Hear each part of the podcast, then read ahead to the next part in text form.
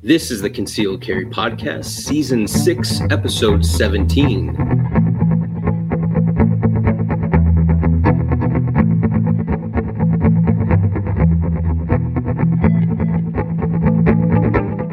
Welcome to the Concealed Carry Podcast, part of the concealedcarry.com network of podcasts brought to you by Mountain Man Medical. Today is Thursday, June 23rd, 2022, and I'm your host, Matthew Maruster and I'm joined today by Rob Beckman. What's up, man? Hey, we're having a great day today. Great day. Yep, great news for Second Amendment stuff and gun rights and all that. Um, if you're a fan of Riley T. Bowman, you're going to have to go without him today. Uh, he's busy doing Riley stuff. So it's Rob and I, um, two guys from Ohio. We're just going to chat about some gun stuff, bring you some news, um, some interesting things like I said, from the Supreme Court, um, some new guns and some other other stuff going on. Um, but before we get into the news, we got to talk about our sponsors. The first one, I'll let you talk about it, Rob. It's Barrel Blok. I know you are familiar with the product. And yep. uh, Barrel Blok, a great product to go along and use in your in your I use it in my training classes a lot, but it also works out what really well for doing dry fire at home. And what they do is allow you go along with absolute certainty to show that the barrel uh, that the barrel cannot fire a live projectile. And because the way it's made, you have a barrel block and you also have a magazine block, and the combination between them allows you to go along and do dry fire very efficiently. We normally know that when you have a magazine in your firearm and it's empty that the slide locks back. That's what the uh, slide lock or the uh, going along and having the uh, barrel block in there being absolutely safe. And in my opinion, anybody who does dry fire should really go along and have a barrel block to make sure that they're not that their gun is unloaded and that they can uh, go along and safely dry fire it at home, in the classroom, or on the range. Yeah, absolutely. And uh, you can head over to uh, the website is www.bloksafety, that's B L O K safety.com. Or if you type in barrel blok with a K, not a CK, uh, it'll also get you there. And our second sponsor is the Range Tech Bluetooth shot timer. I know I have one. Uh, Rob, I know you have one as well. No, um, one of the. I've got two. He's got two. All right.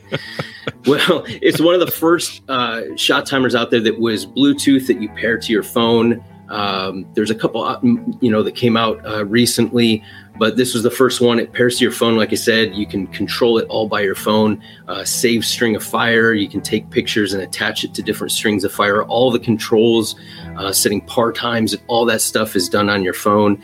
It's a fantastic um, option. Uh, you know, I have uh, the club timer and I love it. But one of the problems is changing modes, going in and setting par times and, and, and, stuff like that. It's it's just very it, it, it's not user intuitive, right? So um, using your phone, you can set you know ready commands and all kinds of stuff. It's really cool, um, and it's you're not buying something that's made in China, and it's affordable. It's you know, I'd say 60% um, the cost of some of the other shot timers out there. Um, it's, it's, I would highly check, recommend checking it out. Uh, if you head over to rangetechtimer.com, uh, that's rangetechtimer.com, and uh, yeah, check it out. It's going to be in your budget. If you're looking for a shot timer, it's a great one to go for, go with.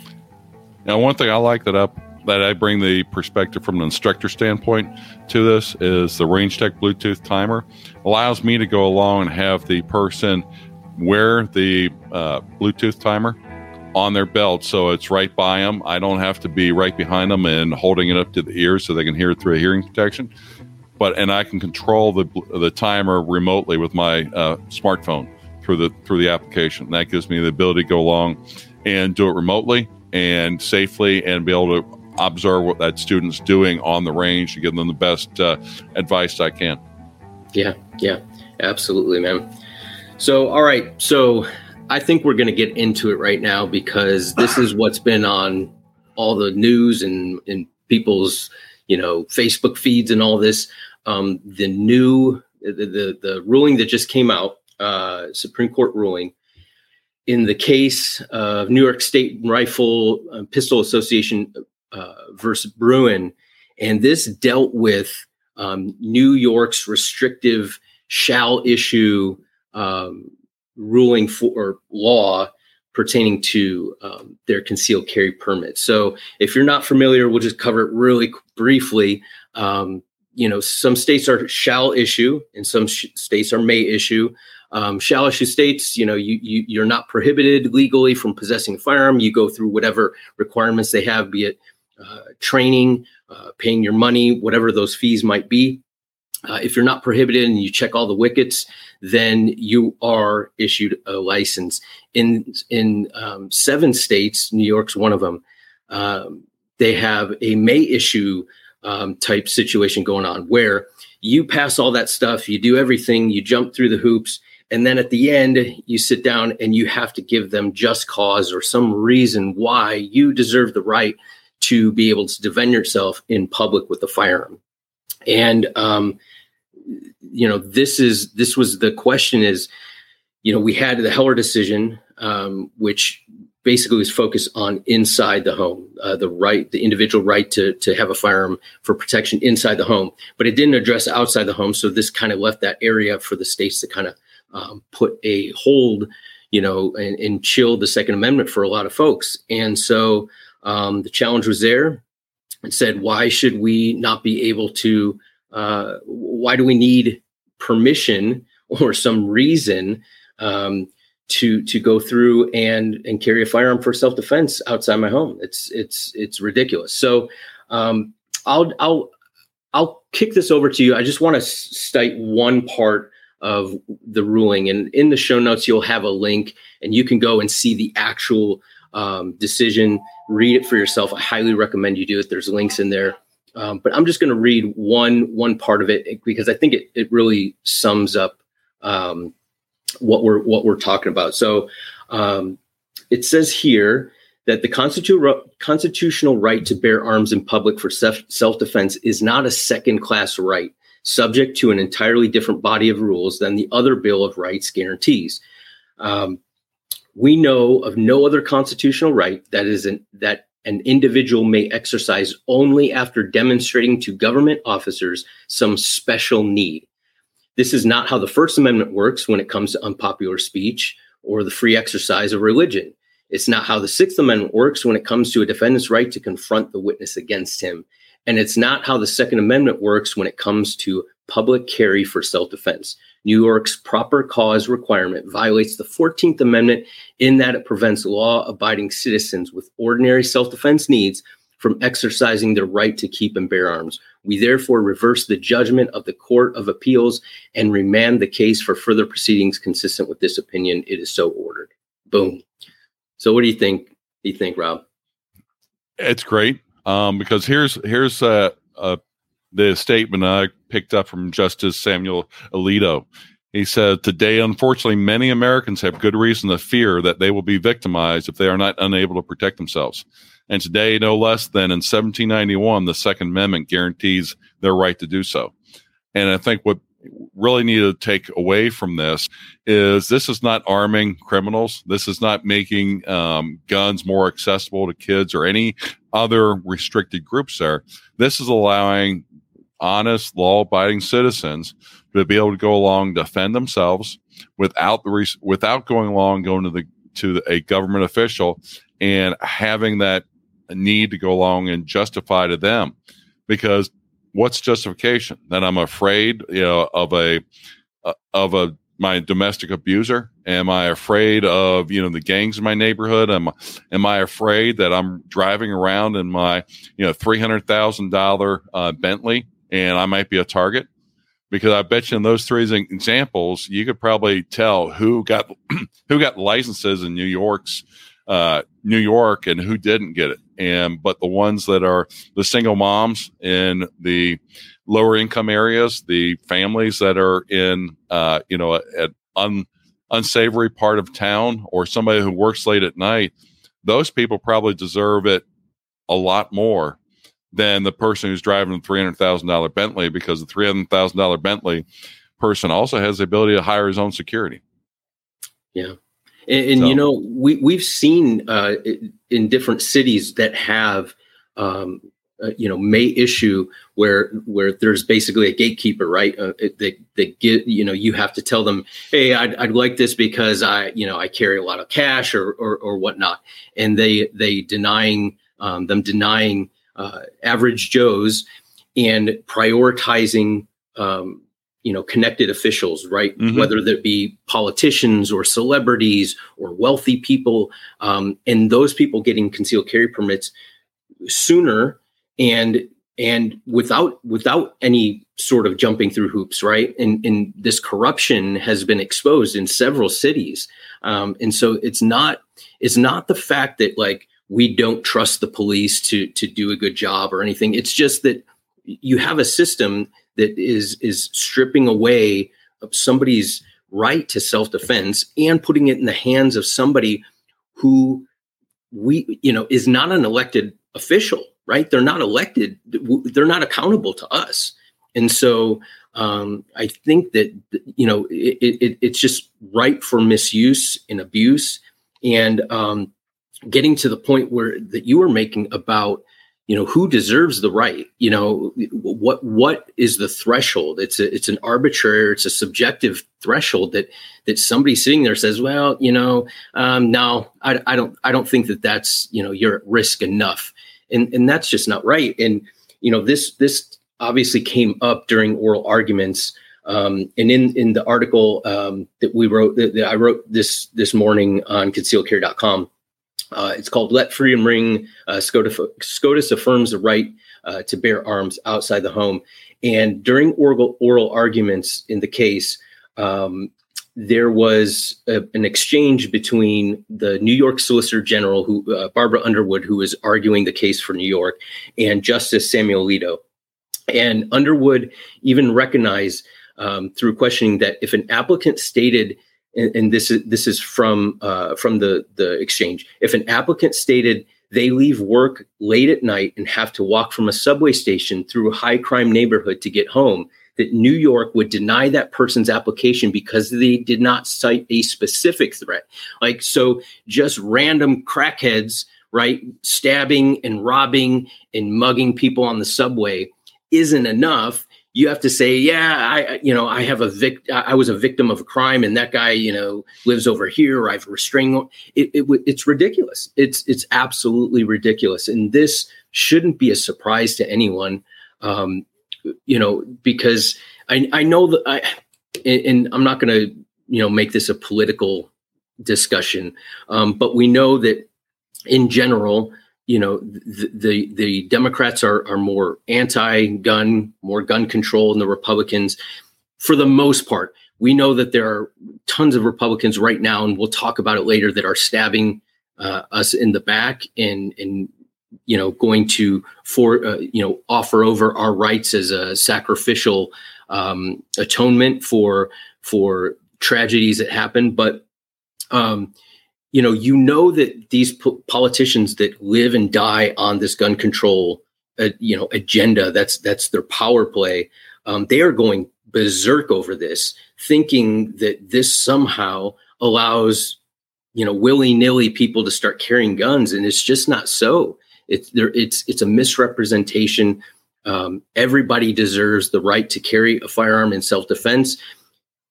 They, they are especially if they've jumped through all the, the legal ramifications that the state has already set, right? Like if you go and get training, you've paid your your fine, you, you, you, know your your uh, your fees, you've gotten fingerprinted, you're not prohibited person. Why on earth should you not be able to carry a firearm unless you have a specific, you know, reason um, that that some guy sitting behind a desk is going to say no or yes? It's just mm-hmm. it's ridiculous. You, um, you and I are kind of lucky in that we live in the state of Ohio.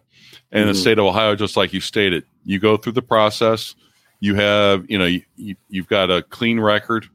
The state has to issue you a concealed carry license within 45 days. It's just the way, way the law is.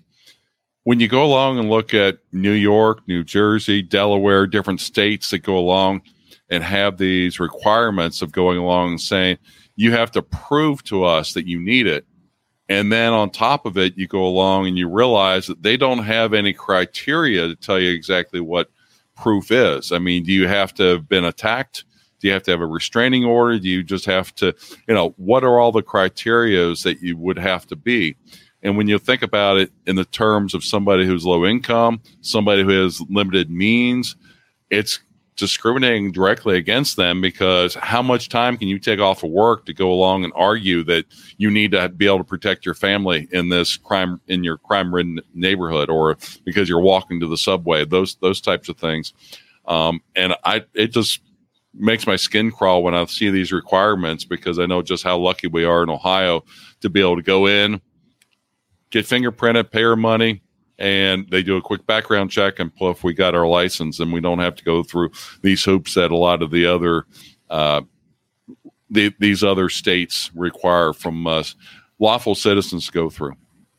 Yeah, and, and you know that kind of segues into like so what practically does this mean right are the you know is this going to make pretty much you know, I'm not a constitutional scholar. Um, you know, from what I, I I can see, it seems like that it's pretty much killed um, may issue states. This this you know criteria of this arbitrary criteria of issuing uh, permits based on a you know some uh, justified cause that you have to have to show some just cause um, and you know what now how long that's going to take for these states to implement this and what the backlash is going to be i think if we're you know if we step back and look at it big picture wise we know that there's going to be a counter to this. So new york and hawaii and dc and all these places that that do these um,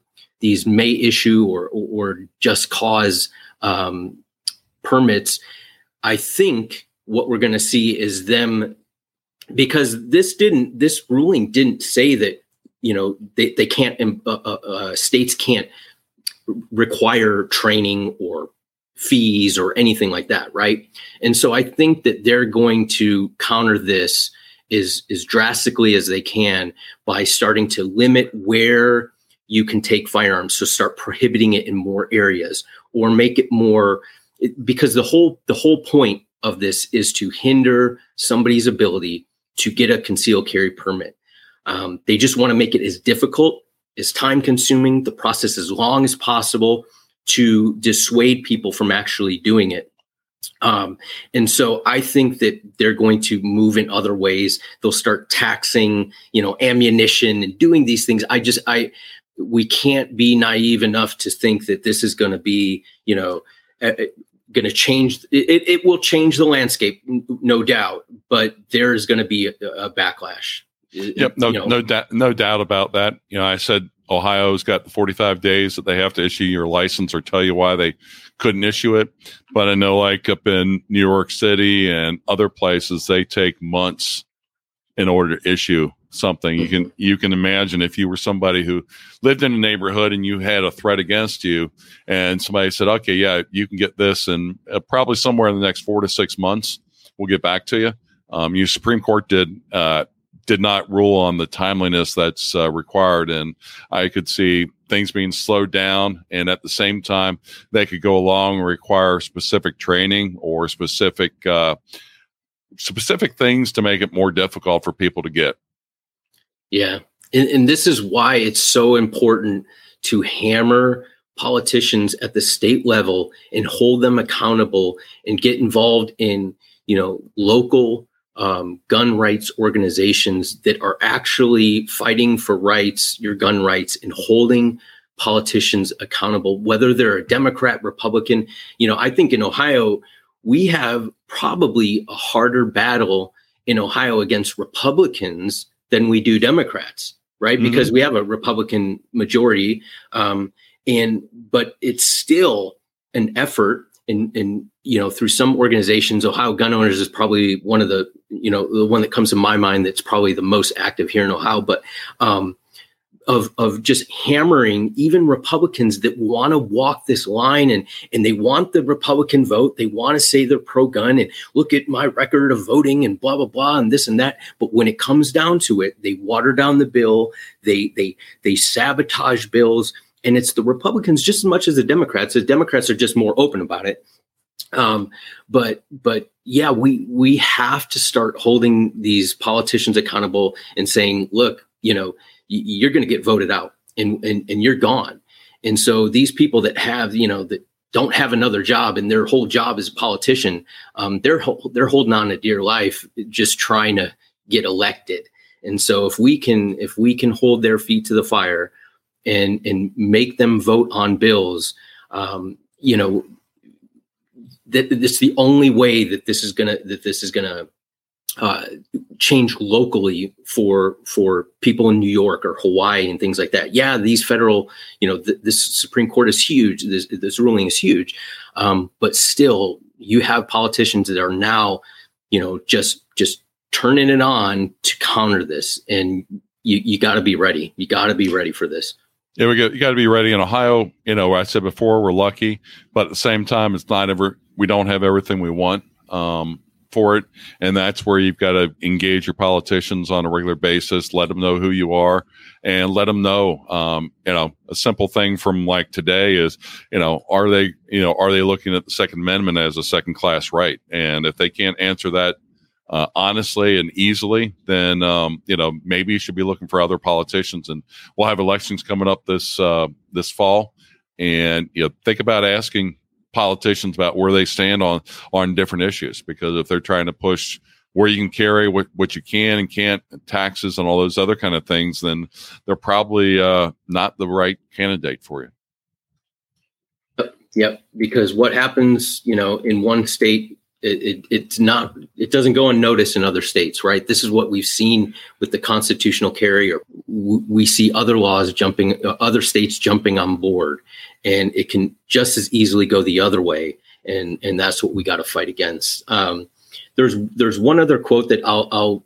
you know uh, i'll put out there and then i'll i'll let you wrap it up uh, about this this uh, supreme court ruling rob but um, this is from justice thomas and this is again from the opinion uh, that he wrote. And it says the district of columbia v. Heller and mcdonald v. Chicago and those are two you know uh, big gun you know uh, cases that set um, precedent for for uh, how um, gun rights uh, the cases were looked upon. But uh, it, says we recognize that the second and 14th amendments pro- protect the right of an ordinary law-abiding citizen to possess a handgun in the home for self-defense. And that's what we were talking about before. But it just you know it was just kind of narrowly uh, the scope was narrowly focused on inside the home for self-defense. But in this case petitioners and respondents agree that ordinary law-abiding citizens have a similar right to carry handguns publicly for their self-defense we too agree and now hold consistent with heller and mcdonald that the second and 14th amendments protect an individual's right to carry a handgun for self-defense outside the home period so that that is a, a huge statement, right? Like it, the Second and Fourteenth Amendments protect an individual's right, your right, my right. You know, if you're listening to this, you're, you're not a prohibited person. It, it, protects your individual right to carry a handgun for self defense outside the home. Um, and so, we, in this ruling, no longer can they uh, uh, put these um, you know weights and, and, and measure means tests to your rights. You, they can't test it. They can't say you need to you know check a box to to exercise this right um, it can't be some something arbitrary yes you know they, they can um, set criteria for issuing a, a permit but um, that is a huge a huge um, statement from from Justice Thomas in the court, and I, I just think that this is going to uh, going to affect other cases, gun cases, and, uh, coming up. And I know that there are already some that are in the works that they're waiting for this ruling to come out, and I think we're going to see a lot of movement now. Mm-hmm. Yeah, and I think to kind of wrap things up, this is a star spangled day for 2A rights, but it's not the end As you said, there are going to be some end runs around this to try to put restrictions on it, and there's other uh, restrictions that we'd like to see lifted also. You know, from a two A uh, standpoint, and for those people that are listening, you know, get you know get active with a 2A, a pro 2A organization, get active on the federal, on local level, and reach out to your politicians, let them know where your thoughts are, because that's where they're, that's where things really happen. It happens, there's more change on local and state level than there is in federal level. This uh, Bruen case has been 10 years in the making but how much stuff has gone along locally that has changed during that time frame? Think about that for yourself. So if you were, really want to make a uh, impact don't think about okay the next supreme court case is going to be this. Think about how can i influence my local legislators to vote the way the way i want them to. Mm-hmm. right on man. All right so hopefully that carry that that positive note carries us through because we're going to have a, a kind of a downer at the end but we'll get through it. Um, all right, we're going to go and talk about uh, a new pistol from Walther. Uh, it's called the WMP. It's the Walther Magnum pistol, chambered in 22 Magnum. Did you get a chance to check this out, Rob? That's, new- it, it's a pretty cool pistol.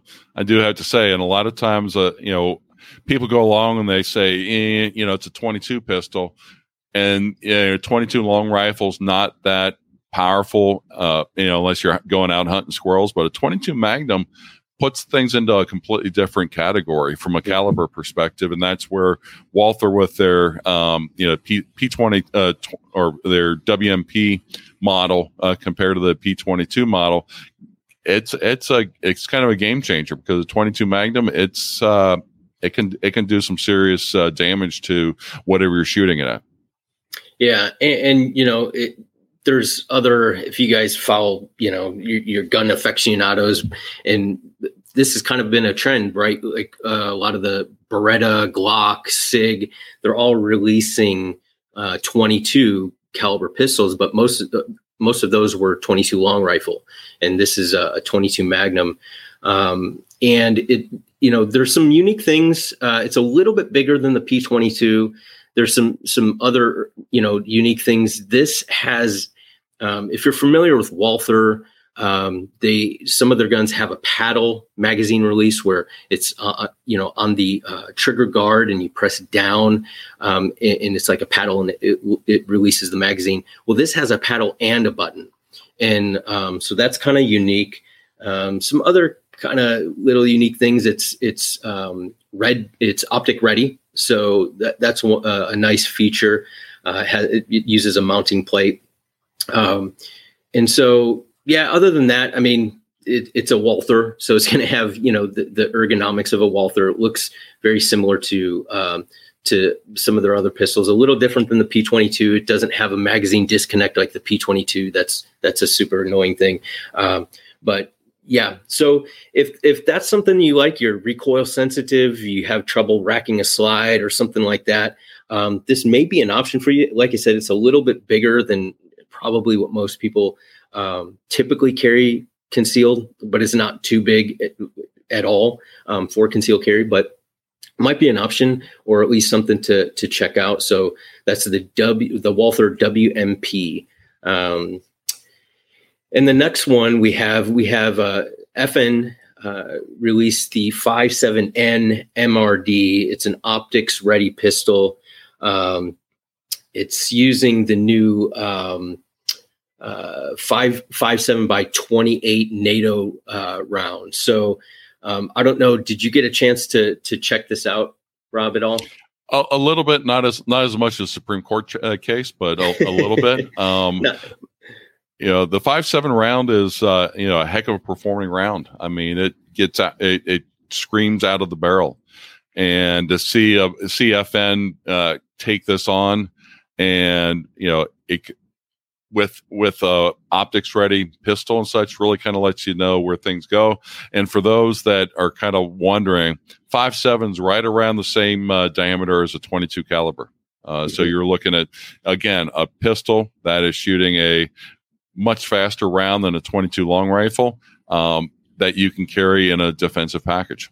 You know, people kind of um, complain about, right? For w- with certain uh, certain firearms and stuff. So uh, this is also going to be, you know, optic ready as I think every single pistol right now should be. Um, any any pistol released right now should be optics ready right from the factory. Um, but yeah, I think that this is going to be an interesting, um, interesting, you know, pistol. It's the capacity on this guy is 20 rounds, guys. So, um, you know, you, are talking about a small caliber round traveling very fast.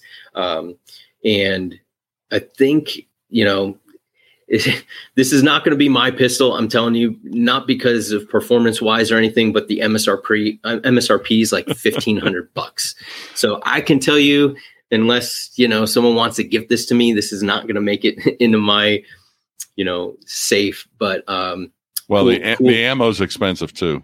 yeah, yeah, so that's an that's an issue. But, but for the, for those that want, you know, something modern, um, you know, leading edge type of thing. Uh, the five seven round is definitely one of those that's uh, uh, very very interesting. Light recoil to it, and you can get a good size pistol in that round, and it can it, it is a good defensive round too. I mean, yeah, yeah, absolutely.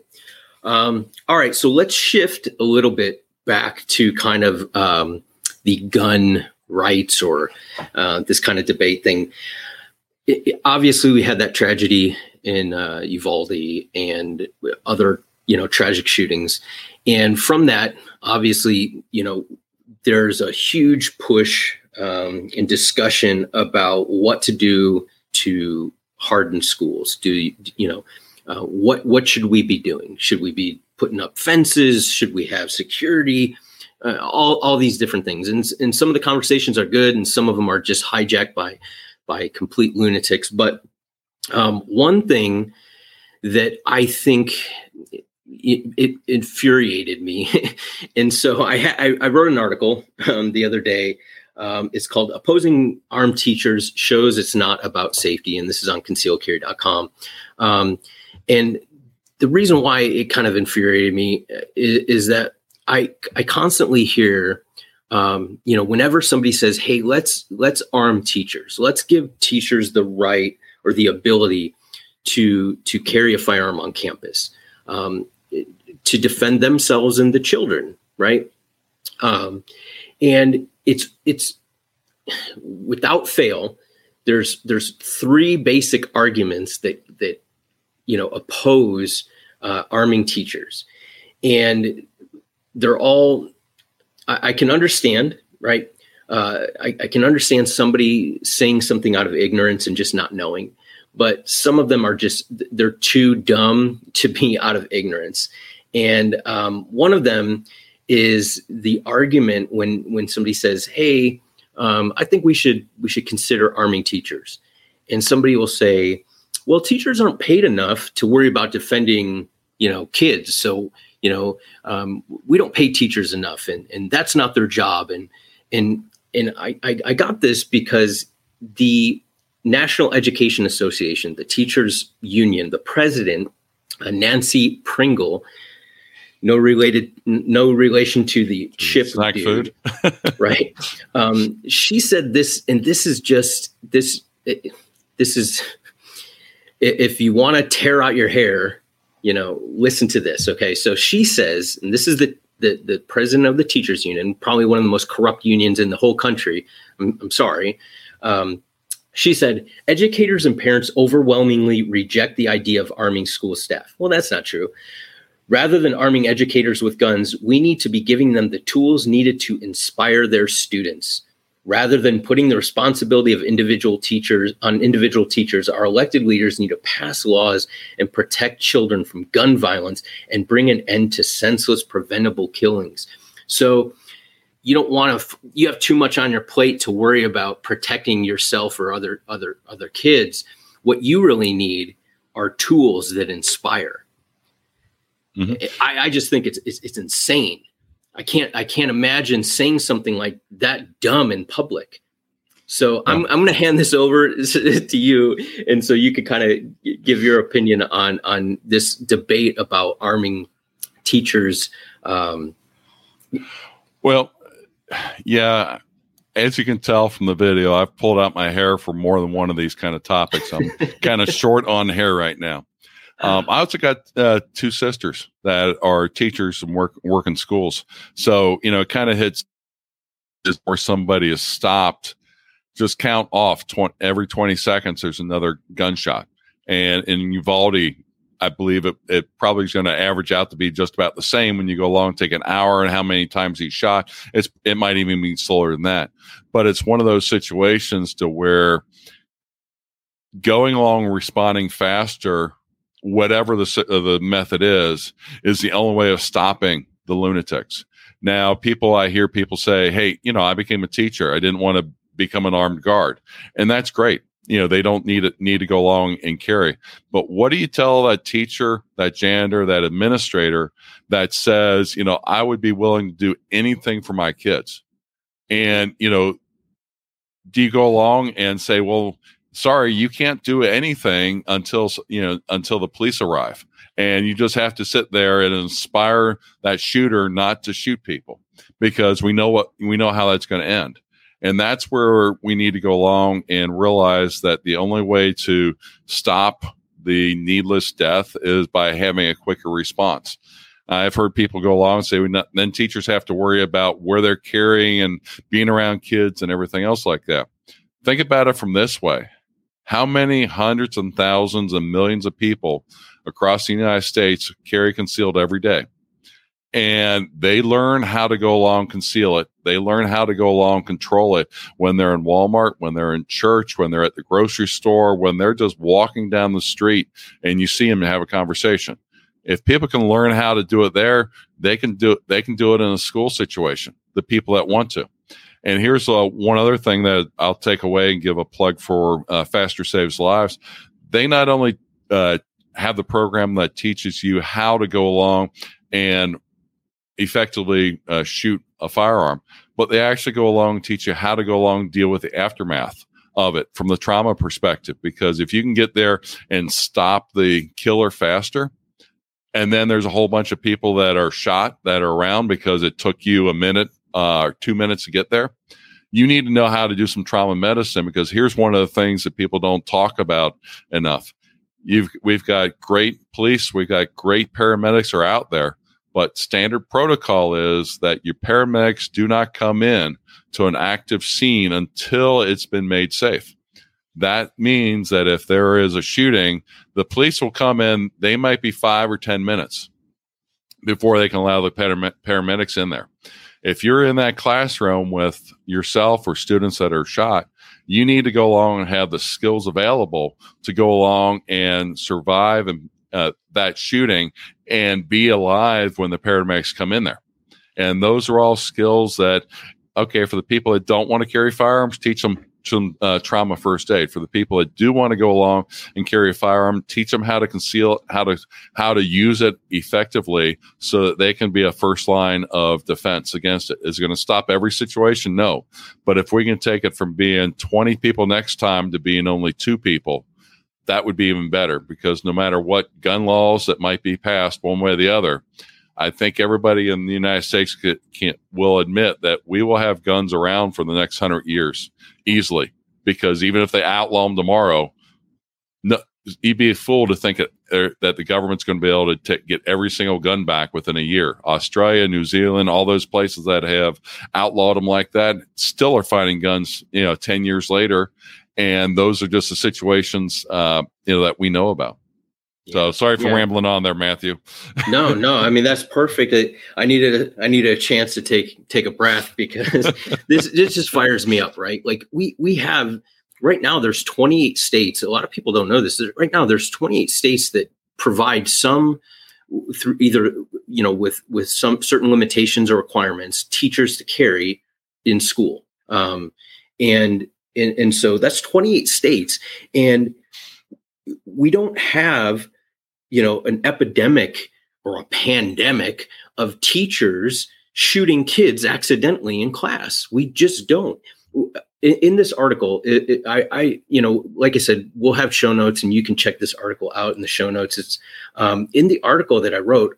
I referenced um, the Giffords Law Center, which is which has a page dedicated to fighting against arming teachers in school. And what they do on this page is they list every single, and I say, I mean, every single gun incident related, gun related incident uh, that happened on a campus. It doesn't have to be a teacher carrying. They're, in a school zone. In a school right, zone, they do. Right. Yeah, which makes it even worse because that's a thousand feet around a school. So right. and on. so you, no, so you have incidents on here of you know a, a child getting a hold or a, a suspect getting a hold of a, a, deputy's gun in a fight on a campus, and they use that as justification or one of the you know check marks against. Well, if we have you know we have incidents of gun violence on campus, it, it, it's ridiculous. Like and and not one of them resulted in anybody's death. Not one. And and and i'm talking about like hundreds of incidents. They and giffords wouldn't have missed somebody getting shot on a on a campus by a teacher and killed right? Like they wouldn't have missed that. So th- we have to look at the big picture and say like yeah, if if teachers overwhelmingly in these 28 states were leaving guns all over and kids were getting shot left and right, of course, I wouldn't be advocating that. But we're not talking about that. We're talking about giving teachers who want the right or want the ability to carry on campus the ability to. And if you want to set some, you know, criteria X amount of hours, as long as it's not ridiculous, right? Um, I think one one of the things it was like 490 hours of training. It was like more than more than you know police officers, and and so as long as it's reasonable, and and you know you and here here's one thing. Um, we need as a I don't I don't want I hate using the word as a community because I don't even know what that means, but like it, it, gun organizations that are list, you know that might listen to this um, instead of you know I, I have no problem if you want to give you know billions of rounds over to ukraine that's awesome. But why don't we you know pull together and and, and donate safes to safe storage op- options to schools that want teachers to be armed? Why you know why don't we do that? Why don't we push for those types of things and free training for teachers and things like that? Why, why don't we do that? And i think that it, overall we would see a more positive result from that than and i'm maybe you can do both right? But i'm just saying like if if we focus some of those resources and some of those ideas of outreach and helping people instead of just giving out locks you know cable locks that are going to end up in the trash let's be honest um, why don't we why don't we try to come together and do something like that for schools? Um, Matthew, and, and think, get, about, think about think about this in Uvalde if that if that person went went into the door that you know was broken, the lock didn't work, whatever, and made it to those two classrooms and started shooting, and one of those two teachers would would have been armed. He would have he wouldn't be able to get a whole lot, and it would have it would negated the whole issue that happens with like the police response because mm-hmm. police have a hard job to do, and it and it's demonstrated I think at Uvalde because they've got to weigh the personal safety of officers with the personal safety of the victims, trying to figure, you know, what they don't want to escalate the situation. They also don't want to go along get somebody need, needlessly killed. And that's mm-hmm. where when we're sitting back, you know, four weeks later after something happens, it makes it really easy to know all the facts and, and second guess them for mm-hmm. it. But it also goes along and underscores that when you have a dynamic critical incident like they had there, it's confusing. Nobody mm-hmm. knows for sure what's going on in the heat of the moment, except for the people that were inside that room. And that could be one of those situations where if one of those teachers w- would have been able to um, respond, would have been. And think about it. Just heard on the news last night. One of those teachers was actually a uh, d- uh, one of the police deputies' wife. So she mm-hmm. would have been very familiar with a gun, very competent um, with it, uh, just from being around, and could have been taught you know things if she would have been able to, how much differently we would have been taught. Uvalde would have been, you know, one person shot and and the shooter would have been neutralized type of thing instead of what we're hearing in the news now. Yeah, and, and here's the thing: like I, am not I'm not anti-cop at all. I was a police officer. I, I understand the job, right? Like I understand the difficulty of it, but I also understand the reality of it is that cops, and especially now, um, and this is not to let any any officer. I wasn't there. I, I I don't know all the facts, right? things are coming out that aren't very favorable. Um, it underscores the the purpose of what we're talking about when we started with the, the, the Supreme Court ruling is that the police that you are responsible for your own safety. Uh, you have to be your own first responder. You have to be, and you can't allow the government to take away that right because now you rely on the police, and you don't know what response you're going to get from them. You don't know who's going to come. And and I love police officers. I do. Um, the, the you know by and large they do an awesome job and they sacrifice a lot, but especially in this in this you know uh, time right now it the reality is is uh, an officer is going to err on the side of it, it, came out that you know one of the officers might have had a chance to or maybe two of them to engage this shooter um, uh, with with the with the with their uh, with the rifle right? They had the opportunity. They didn't because of fear of hitting a child.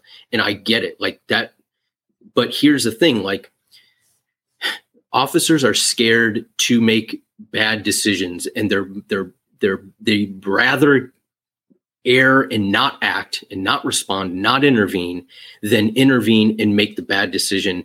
And you only know what the outcome is going to be at the end right? And so these officers might have you know said hey i, I don't want to take the shot but that's this is why we have to be even as concealed carriers we have to know our ability we have to be confident in our ability and know what we can do. And it's not just good enough to say well in a, in a self-defense shooting it's only going to be three yards three seconds three shots because yeah maybe that's maybe that's the scenario that plays out in your mind but especially you know as officers you have to have skills. You have to have marksmanship skills. And as concealed carriers not saying you're going to get involved in, in, in every incident and you probably shouldn't but if you were outside this building at that time and you see a kid shooting in eh, you know a, a rifle into a school and running around and, and you're you know 15 yards away from this kid and you have a firearm can you make that shot and and and, and are you confident do you know your abilities and that's why i think training is so important it's so important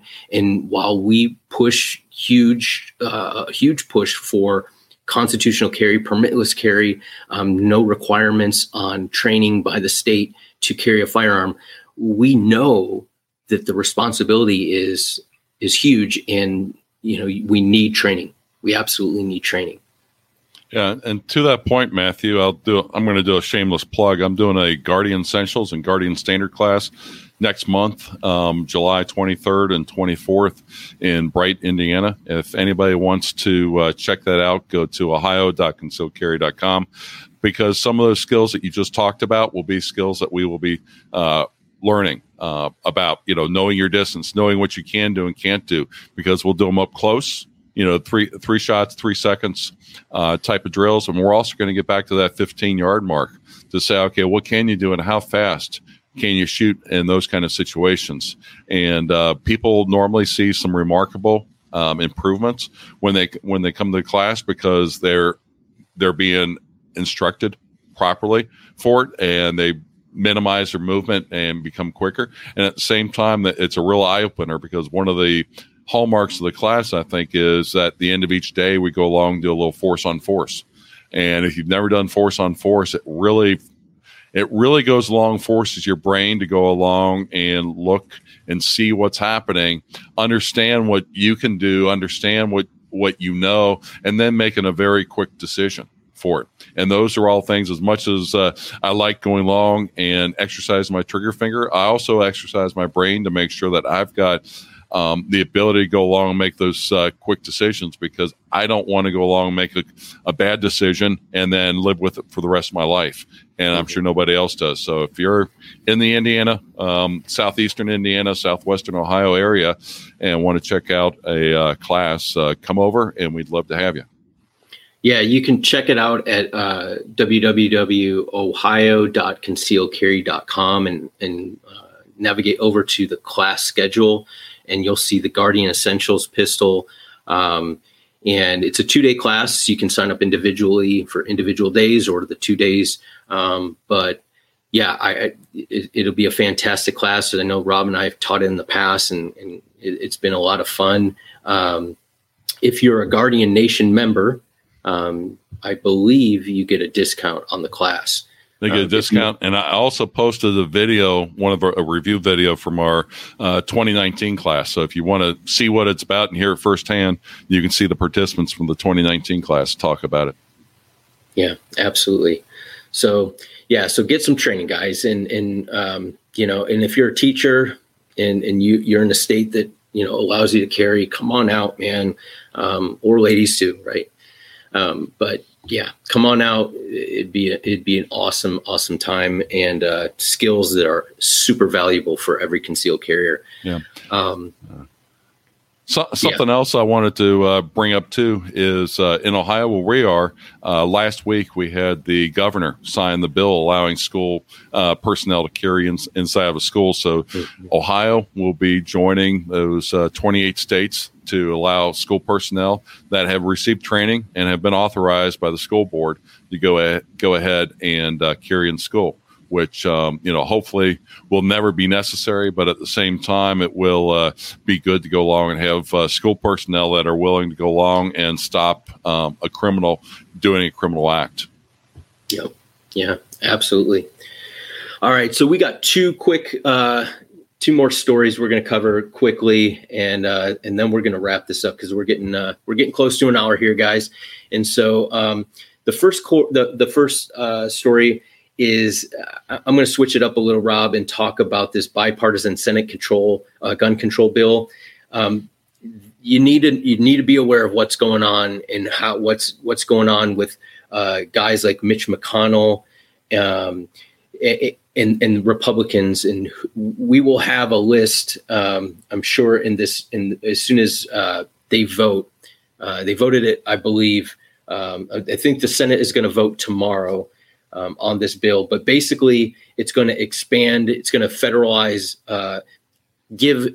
Let me let me let me phrase it this way. It's going to give states incentives, money incentives, to institute red flag laws that are going to um, are going to strip people of their Second Amendment right without justification and without representation in court. These ex parte hearings where they don't have representation and somebody makes a uh, makes a claim, um, it's go- it's going to uh, uh, it, it's it's a bad it's bad legislation. We have to fight this. It th- this bipartisan bill uh, expands the the NICS system uh, or NICS checks. Um, the the um, when you go to buy a firearm and the FFL runs your your your um, information, it's going to expand that. And for people that are 18 to 20, um, it is going to look into the juvenile records and pull stuff that should be sealed and should not carry over into your adult life and prohibit you from from possessing firearms uh, potentially. Now, you know, the idea is that well, if we can stop these these young shooters um, that seem to target schools, uh, maybe we can stop school shootings. Um, none of these school shooters, none of them, would have been stopped by looking back into their criminal history, even juvenile history.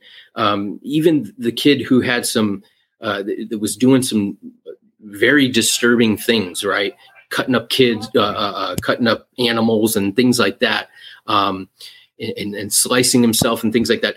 Um, very disturbing things. But he was checked out and was not did not fit the criteria as somebody who is um, who should have their Second Amendment rights stripped away from them because of some um, uh, mental uh, problem. So the issue is is they are using these tragedies to push massive gun control in and they're making it seem like it's not a big deal that it's just you know it's a bipartisan thing and we're meeting in the middle and this is not the middle guys. And we need to be very very aware of what's happening here. Um, I, I, don't know. What what are you seeing uh, in this rob? Red flag laws are a big concern uh, for me um, and I'll put this out there. I'm not against taking or uh, separating people from their firearms when they're having mental problems. And you can listen to my podcast, and I've had mental uh, health professionals on several times to think, think it's mm-hmm. very important for the 2A community to go along and realize that there are mental health uh, resources out there to help us so that we don't lose our 2A uh, rights and such. And one of the biggest things that I don't like about the 2A or around the red flag laws think about the situation to where a court order uh, goes along and says that I should I should be going along and I should take Matthew's guns. I'm a police officer and I knock on Matthew's door. If Matthew's having a mental issue for whatever reason, you know, he's having family issues, financial issues, health issues, any of those type of things that would that the court might go along and say, yes, you know, it's probably not a good time what's going to happen when he sees me as a police officer come to the door and knock and say hi i'm here i'm here with a court order to take your guns. That's not what uh, you know somebody would would really want. What you need somebody at that point is you need mental health uh, professionals to intervene family members to help out um, do it. And that's where uh, go along just the other week i had I, I had um, Sarah Albrecht on with Hold My Guns, and she's trying to go along and make a network of FFLs across the country. That if I'm moving, if I am going through a divorce, if I'm going through some financial problems, if I know that I'm not in the right state of mind, that I can proactively go along and say, Hey, here's a gun shop. I'm going to give them my guns. They're going to take them and hold them and and keep them secured and and you know just like they would their own property and then when i feel better about it i can get them back which is a lot more responsible because all these red flag laws are real heavy on taking them as quickly as possible and extremely slow on giving them back.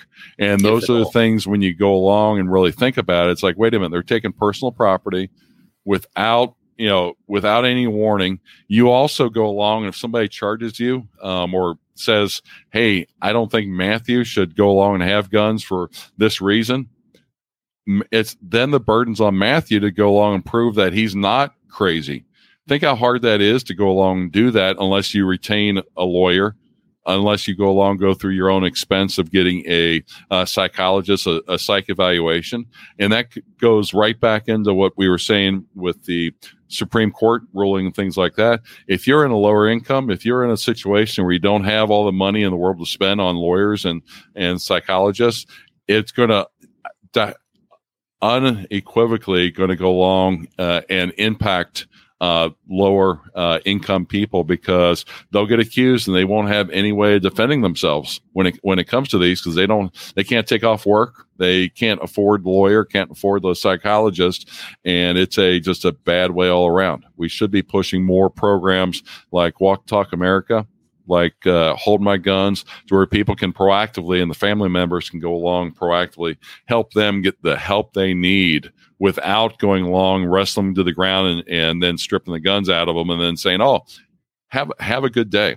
Because there's most red, red flag laws they take the guns and then leave the person there with their knives with their cars with uh, any number of different ways they could go along commit suicide too but we're not worried about that. We're just worried about taking their guns. And those are all the shortcomings to where figure out a way of helping people instead of just going along and furthering along your your anti-gun uh, agenda. Yeah, 100%, man. Couldn't agree more. Those organizations are huge. Um, and, and that's what we need to be doing and, and, and standing, you know, standing behind, um, not these red flag laws. And, and, and, and one last thing on the red flag laws, you can only seize the guns that you know about. And if you come to my house and you don't know what I have registered because there's not a, you know, universal registration of my guns, when you come to my house and you say, we want your guns, I'm going to say, okay, go get them. And if you find them all, great. If you don't, you're not going to know if you have them all anyways, unless there's a universal registration. And this is all why these laws will not work until they implement universal registration. So they get these on the books and then say, well, they're ineffective. We need to do something to make them more effective. And what is that? Universal registration. And that's when it, you know, it falls apart. So not to belabor the point, but uh, this stuff is bad and we'll find out more as as the days go by. But uh, keep an eye on that Hey Matthew, um, just one quick yeah. uh, plug for Walk and Talk America. If you know somebody who's having a mental issue, anxiety, um, depression, it doesn't matter. Walk Talk America has a free and anonymous evaluation online. And I love giving it a plug because it's free and you can take it if you feel good, just see how you're doing. It's WTTA.org slash love. It's anonymous, it's free, and it gives you resources if you if you're having problems to where you can go along and get some help. And the and the plug. Love it. Love it, man.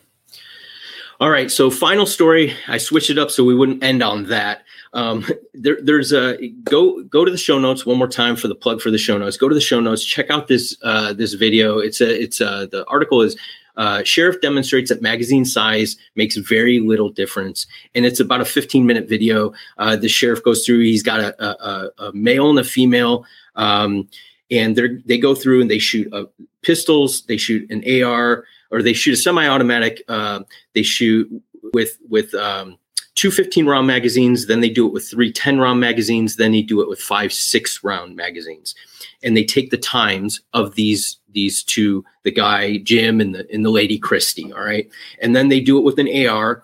They do it with a revolver, and they do it with a 1911 with seven round magazines.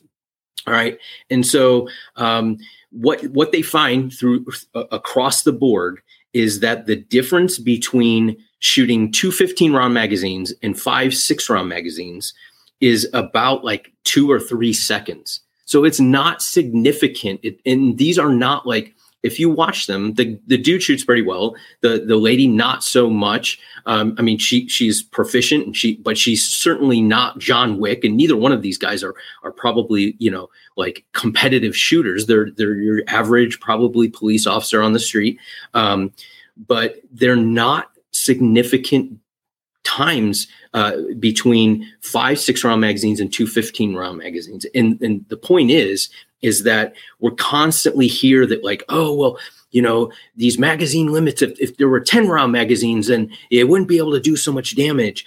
The, so th- this debunks it on that level. Plus they go through and, and they have uh, a runner uh, running behind behind the, the line. And as the person once the person goes to reload they have that runner start running towards the shooter. Now they're behind the line right? They're not running in front of the line um, to see they start out at 25 feet and see well if somebody makes a magazine change is that an opportunity to rush the person and close a distance and disarm them? And what they find is on average the person's able to run nine feet uh, during that magazine reload.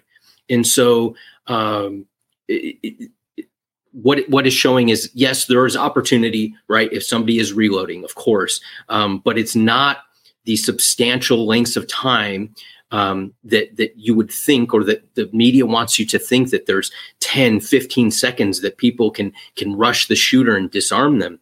Um, they shoot it uh, 21 rounds from a 1911 using seven round magazines. They do it in 9.78 seconds showing that even if you have seven round magazines you can crank off a lot of rounds right? So the magazine size really has no bearing on the number of rounds you can fire. Not substantially. Of course, there's a difference, but it's not substantial. And they even go. Uh, it, I, I, found it pretty funny. They do the the New York reload, which is uh, with with the revolver. So they have a six shot revolver. They have multiple revolvers in a bag, six shot revolvers. And let so so let's say you know, we're going to ban nine millimeter because it blows lungs out and semi-automatics because they're weapons of war and nobody needs anything but revolvers. It was good in the, you know, in the wild West. So everybody's okay, great. Let's put, so somebody goes and buys six, you know, six round revolvers, 38 special, throw it in a backpack. This dude pulls out and he cranks off six rounds, throws the gun down, grabs another one out of the bag. He shoots 30 rounds from these uh, revolvers in 18.8 seconds. So actually quicker than, you know, or, or right about the same speed is somebody that's shooting three 10 round magazines. So I, I went through it quickly because, you know, we're getting cl- low on time, but, and, and through a, a, bunch of numbers, but watch the video because it's very eye opening. And, and for, you know, it really debunks this idea that if we just ban, you know, high capacity magazines over, you know, whatever X number of rounds you want to fill in the, the, you know, the, the, the uh, the number there, um, then it'll be substantially different. That is not the factor. The factor is getting somebody on, you know, you know, uh, getting hits on this guy to stop him quickly, rather than worrying about disarming them in between magazine changes or they have six rounds instead of five rounds. It's it's it's we're focusing on the wrong stuff, guys, and that's why these these laws are doomed. They're bound to fail, and and it's not about public safety. It just isn't. Well, one thing you skipped over uh, there, Matthew, when you watch the videos, is 1911 that he was using was 110 years old. This was not, you know, some super duper, you know, whiz bang. You know, I mean, it wasn't a, a gun that was just just invented a couple weeks ago. Right. This was, you know, a gun that's been around for a long time. Revolvers have been around, you know, 120, 130 years type, you know, the double action revolvers. And it just goes along and shows you that the issue is the person with the gun, not the gun itself. So you can do whatever you want. You know, when it comes to gun laws, it's not going to make a bit of difference when it comes to the person who's holding that gun and what they will will do with it. Um, and when you go along and you look at magazine capacities, are you know the thing I always pops in my mind is are the first ten rounds you know practice rounds? So you know they don't hurt as much as if then if you had you know 30 rounds because it makes it almost sound as if well you know you could shoot 10 people but then they got to change magazine. So you know the first 10 we don't care about and then we reload it again. Well it doesn't matter where you've got you know 10 20 30 in fact i would rather see somebody come up with one of one of those you know 50 100 round magazines because for one the weight of all that ammunition loaded into it makes it extremely unwieldy the other thing is most of those Jam. have a real hard time of not jamming. So guess what? You you have a 50 round magazine compared to my you know 17 round uh, magazine. Guess what? I probably will make make better use of mine than you will because every other shot it'll be jamming on you. Just one one of those things for people to think about. You know. Yeah, absolutely, man. So, all right, guys. Well, we didn't end on the a total downer. Check out that video. I think it'll be entertaining for you. If if nothing else. Um, but I want to give one more shout out to our sponsors of the podcast, um, Barrel Blok. Um, if if you do dry fire, consider getting a barrel blok for. I think they're like ten bucks or something, maybe fifteen bucks or something like that. Um, it's better to be make your gun completely inert and remove any possibility of getting any live ammunition in there. Um, so head over to uh, blok safety, B-L-O-K safety.com and the Range Tech Bluetooth shot timer, an affordable Bluetooth timer, easy to, to, uh, control set the settings on your phone and all that stuff, save your strings of fire, your times, all that, uh, and do it all uh, Bluetooth it's an awesome option made in the United States. So uh, check that out. That's rangetechtimer.com. Uh, and uh, yeah, anything you want to close up with, uh, Rob? If anybody's in southeastern Indiana on next Tuesday, June 28th, I'm doing a constitutional carry overview um, for people that might be thinking about it because constitutional carry, permitless carry is your right. It's still your responsibility to understand the laws. Amen. It's right on, man.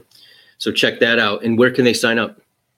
They can find more information out at uh unfortunately facebook.com uh for it with i'm doing it in, in conjunction with the uh, women armed and ready down in aurora oh, okay. indiana so if you look okay. at that on uh, facebook you'll find the, all the information and where we're having it at awesome awesome thanks rob thanks uh, so much for uh, doing this with me today um, and thanks you guys for listening. I know you miss Riley. Hopefully we uh, we did it justice and you guys enjoyed the show. Um, remember, keep keep your eyes on those uh, those issues, those legal issues that are uh, coming down the pipe. All right. So Definitely. with that, we bid you farewell till next time, and a reminder to train right, train often, and train safe, so you can fight hard, fight fast, and fight true. Take care.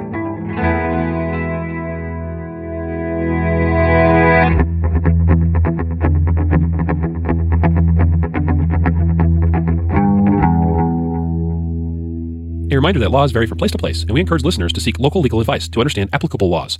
The Concealed Carry Podcast, Concealed Carry Inc., ConcealedCarry.com, and their affiliates strive to share insights and stories about firearm related incidents and laws, but things could be different where you live, or laws may have changed by the time you listen to this. We cannot be held liable for your actions based on the information shared in this podcast.